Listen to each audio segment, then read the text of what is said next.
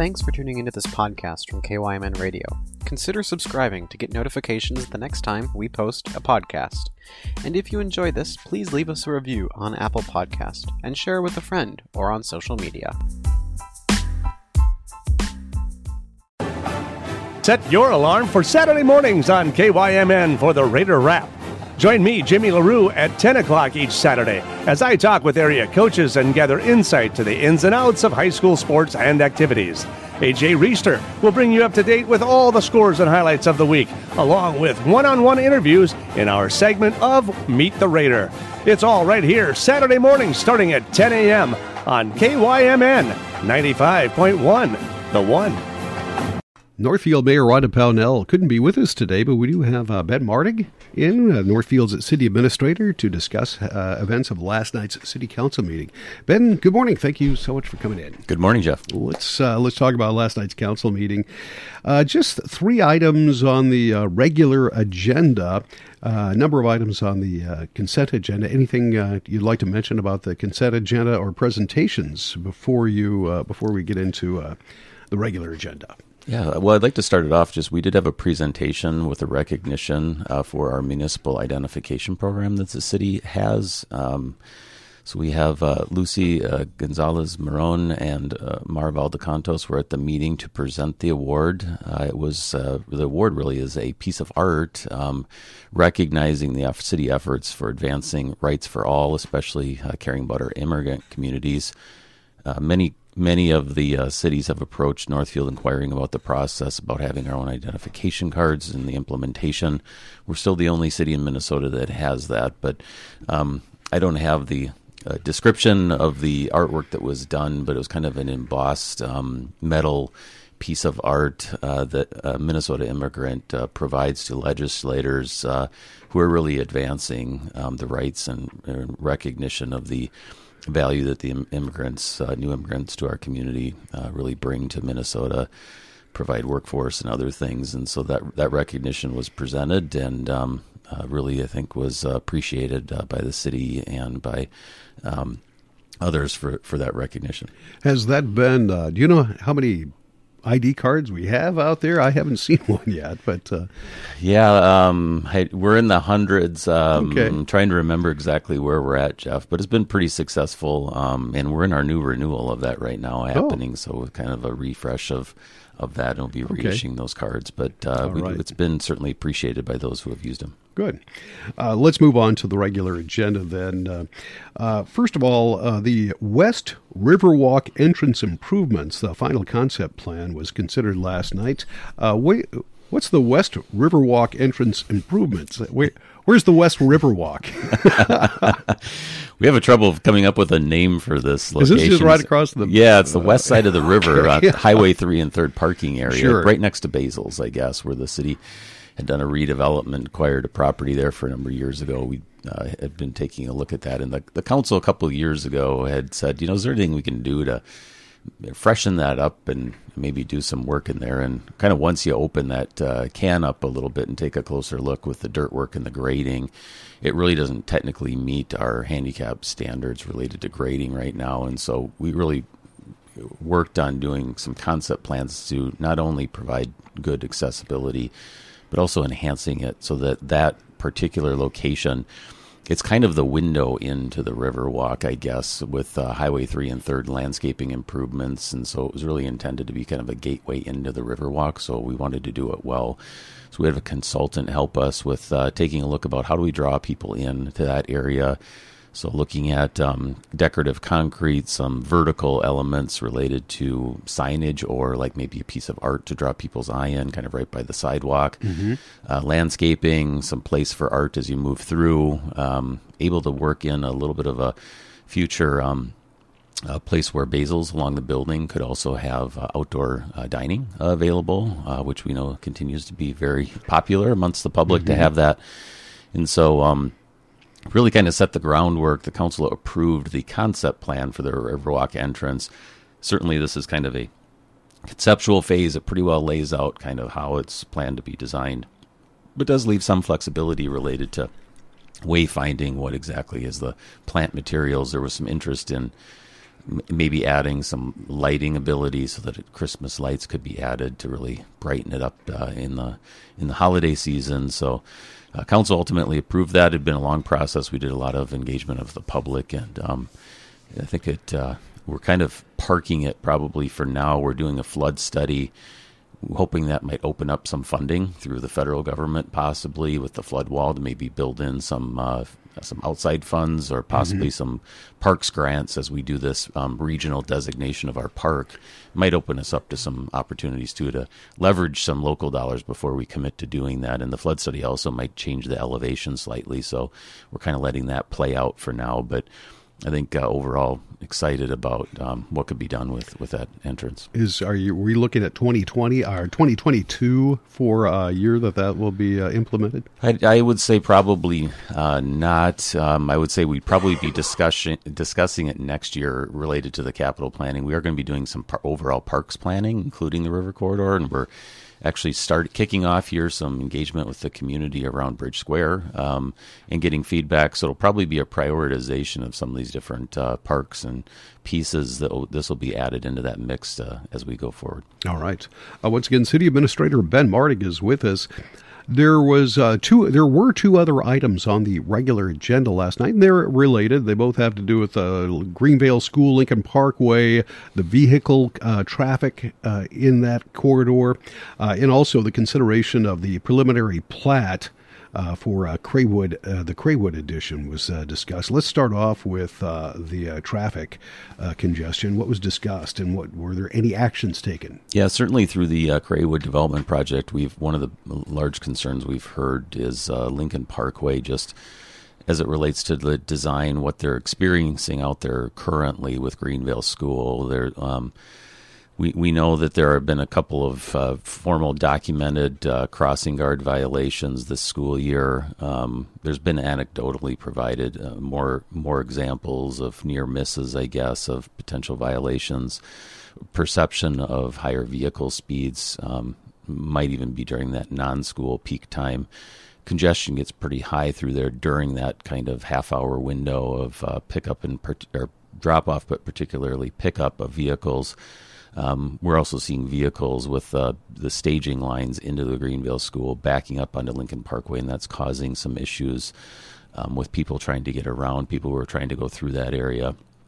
Um, and uh, so, based on that feedback, certainly Craywood identified some of those concerns, but we also knew that um, this is an existing condition that we need to take a look at. And so, we we've been working with the school district, our city staff, our engineer, our uh, police chief, um, our community development planning have been meeting to basically brainstorm. Is there anything we can do late in the year here to do some temporary improvements to kind of what's going on? But there, there's a couple of planning pieces that have been planned. First of all, when Greenvale School was approved, um, we knew that with COVID going on there was a lot of uncertainty about exactly what would happen with the traffic flow. Um, even or before it was constructed, we also had questions about how will it actually function when it's out there. So it was a conditional approval with a look back requirement, where there would be a new traffic study looked at that the school would initiate to kind of evaluate how it was working. Um, and so um, that's coming up. That was planned for 2022, and we're gearing up for that. The, the city also, based on the council concerns with the conditions, we have initiated plans for bringing in our own independent consultant. We're going to be looking at really design through that corridor. How do we make? How do we really put pedestrians and, and biking first on safety, and also deal with uh, tr- you know safe flow of traffic in and out um, related to uh, that corridor. It's going to require a, a little bit more of a, a, a broader look because when you have so many different things going on, buses, bikes, walkers single occupancy vehicles with kids in them um, to drop off. Uh, you really need to take a comprehensive look at how what you want to do for design before you um, kind of start putting improvements in. Because if you add bike lanes as an example, and then you put bump outs in some areas, you gotta we gotta think about how how we do the design of that. But um, so we had a pretty robust discussion about that last night, and there's a few things we're doing immediately the dynamic speed signs are going to be re- relocated um, uh, from the former Longfellow School, the district office, um, since there aren't um, younger children actively there now. It's the alternative school. location. We're going to move those uh, over. We did we did it, tried to do it earlier this year, and we couldn't get a contractor to do it, but we're really pushing to try and get that those moved over. Uh, so we uh, have that. Adding additional uh, no parking, uh, including identification through signage and painting around the crosswalks to provide more setbacks so there's better visibility around the crosswalks. Also, putting uh, no, no, parking um, kind of several hundred feet or hundred or so feet back from the entrance to the Greenvale School. Um, on the school side, we've had people kind of staging there where they park and then go up to the school. We but with the backup of traffic, we'd almost like to see that temporarily work more as a as a turn lane for them. So we, the vehicles will be able to kind of move off as they go to a right turn to go in there, and hopefully that will help with the free flow through that area. We're going to be um, doing some um, formal traffic data counts, putting some spe- uh, speed counters that will track speeds, number of vehicles and it won't be the um, police um, identification sign that can impact. Uh, part of the purpose of having that that uh, identification sign out where people can drivers can see it. It's it's to change behavior, and it's very effective at reducing speeds for short term. Um, so we don't want that to be a bias. So we're going to be looking at different types of counters to be put in there to get more mm-hmm. accurate data as we go into that planning stage. Uh, the school district's doing some things too, looking at possibly doing some contract parking for the larger days that they might have events for uh, know, for um, staffing. So in the area, taking a look at are there any partner um, organizations where they might be able to do that. Um, and then, based on some of the council feedback too, they added some additional things. So they they uh, added uh, gave direction to staff to do a couple other things. One would be to add uh, deline- plastic delineators to basically create a temporary bump out at those uh, key crossings along Lincoln uh, where we have crosswalks. And uh, we had those on Washington Street kind of as a demonstration project before mm-hmm. we put the bump outs in. Um, just to give more warning, hopefully speed down uh, the vehicles and allow the staging area out there a little bit more as uh, as the kids and the crossing guards go in there, or when the crossing guards aren't there, additional kind of drawing attention for vehicles. And then the last piece would be to um, look at pedestrian activated identif- temporary uh, uh, pedestrian activated uh, flashing uh, kind mm-hmm. of signs. Uh, what options are there to come back to the council to consider that? So that would be an engineer thing to take a look to see if there are any things they can do temporarily. That might mean yet this year. That might be in, in early 2022 if there are some issues with uh, weather dependent. But um, mm-hmm we had a very robust discussion of the council. We did appreciate having uh, Superintendent Dr. Uh, Hillmann was there, as well as uh, principal from Greenvale, Sam Richardson, uh, giving some perspectives and uh, as it relates to what they're observing and, and supporting with the city on some of these improvements. All right, we got to move on. Uh, the Craywood edition was uh, discussed last night. Uh, the folks from Northfield Shed, uh, the neighborhood folks there, were out in full force and had a lot of people speaking. in the end, though, the final plat was, or excuse me, the preliminary plat was approved. I have that correct? Yes, that's right. Um, so uh, the preliminary plat, which kind of outlines the the lots, the road connections, um, uh, did approve. Uh, was approved last evening. Uh, came with a recommendation from the Planning Commission. Um, so with that, again, we got. Um, the site would consist of 22 single family homes, two twin homes, one fourplex, uh, an apartment complex as well that would be part of that project. Um, so the preliminary plat would, would move on to future phases, I guess, now to take a look at a number of other issues. There was some discussion about um, whether or not to dedicate park was probably one of the uh, particular areas of focus last night. The uh, city code outlines dedication of park, and um, there's a calculation that's done on that with the smaller parcel, infill parcel like this. Um, it's a pretty small piece of property, but the council did request uh, take the recommendation of the park board to include dedication of park with the project that would basically provide some public property that could be used for park purposes within the interior of the site. Uh, and that was uh, it would move forward uh, as well. The council did include that provision to have that within that. Um, and uh, this basically would uh, the, preliminary plat really kind of lays out a lot of the standards of our code, and I think there was a lot of discussion of council on that. Is in many ways, if you meet the conditions, basically our rule book with the city, with the land development code, and, and compliance with our comprehensive plan. Uh, it, it, if you meet the requirements, the preliminary plat pretty much needs to be mm-hmm. uh, approved. And uh, so the council did uh, authorize that last meeting and moves moves on to future approvals will be coming forward in the future related to that project. You know, Rich and I were talking earlier this morning about uh, density. Uh, and uh, having uh, developments that uh, have more occupancy uh, in has been a priority of the council. Has that come about during your time here? Did that happen before? Did you do you know the history of, of that very much, or? Yeah, it was back in 2008. It's really um, taken a lot more focus uh, in, in, Minnesota nationally lately. Mm-hmm. There's been a lot of news media coverage about Minneapolis about changing their zoning code to allow more mixed uses and to go away from pure separation of like single family housing districts. Um, Northfield made cha- major changes to that, you know, way before this was something that was po- becoming popular. And so that was done back in 2008. So all of the new growing um, uh, residential areas, and then there's this is one unique one where it's an infill site has what we call the N2 zoning, where it allows it, it, it, allows and actually encourages in our comprehensive plan to do a mixed mixed densities as you talked about, and then uh, it does also allow for commercial serving residential. So you could have you know in some new growth areas, if there's an apartment building, you could have say on the main level of the apartment complex.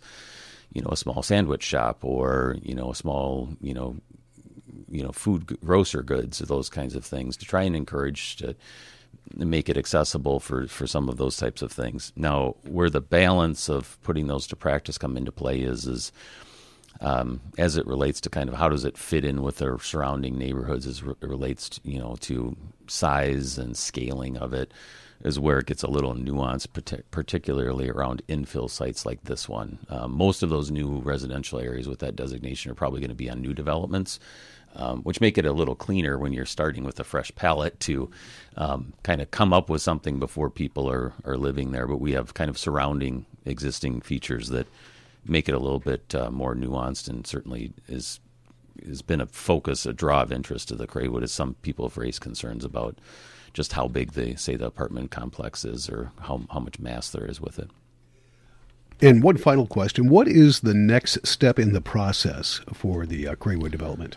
Well, the next step that will be on our agenda um, mm-hmm. will be uh, in November. The first meeting in November, we'll have a public hearing around um, uh, basically tax assistance uh, on the project uh, that would basically capture the new tax value for the apartment complex only uh, to help make that cash flow to uh, include some affordable housing provisions and some sustainable design components of that, as well as the underground parking providing some financial assistance in order to um, make that project um, work within the within the overall project area.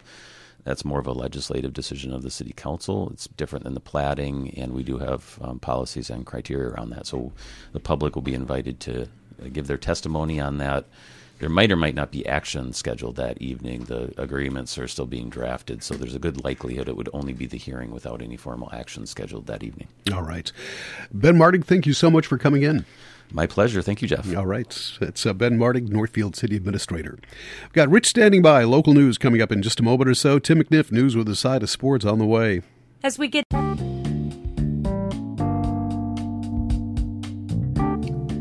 Thanks for listening to this KYMN radio podcast. If you enjoyed this podcast or found it interesting, consider leaving us a review and sharing this podcast on social media. You can find more podcasts like it on our website, kymnradio.net, or wherever you get your podcasts, simply by searching the KYMN Radio Podcast.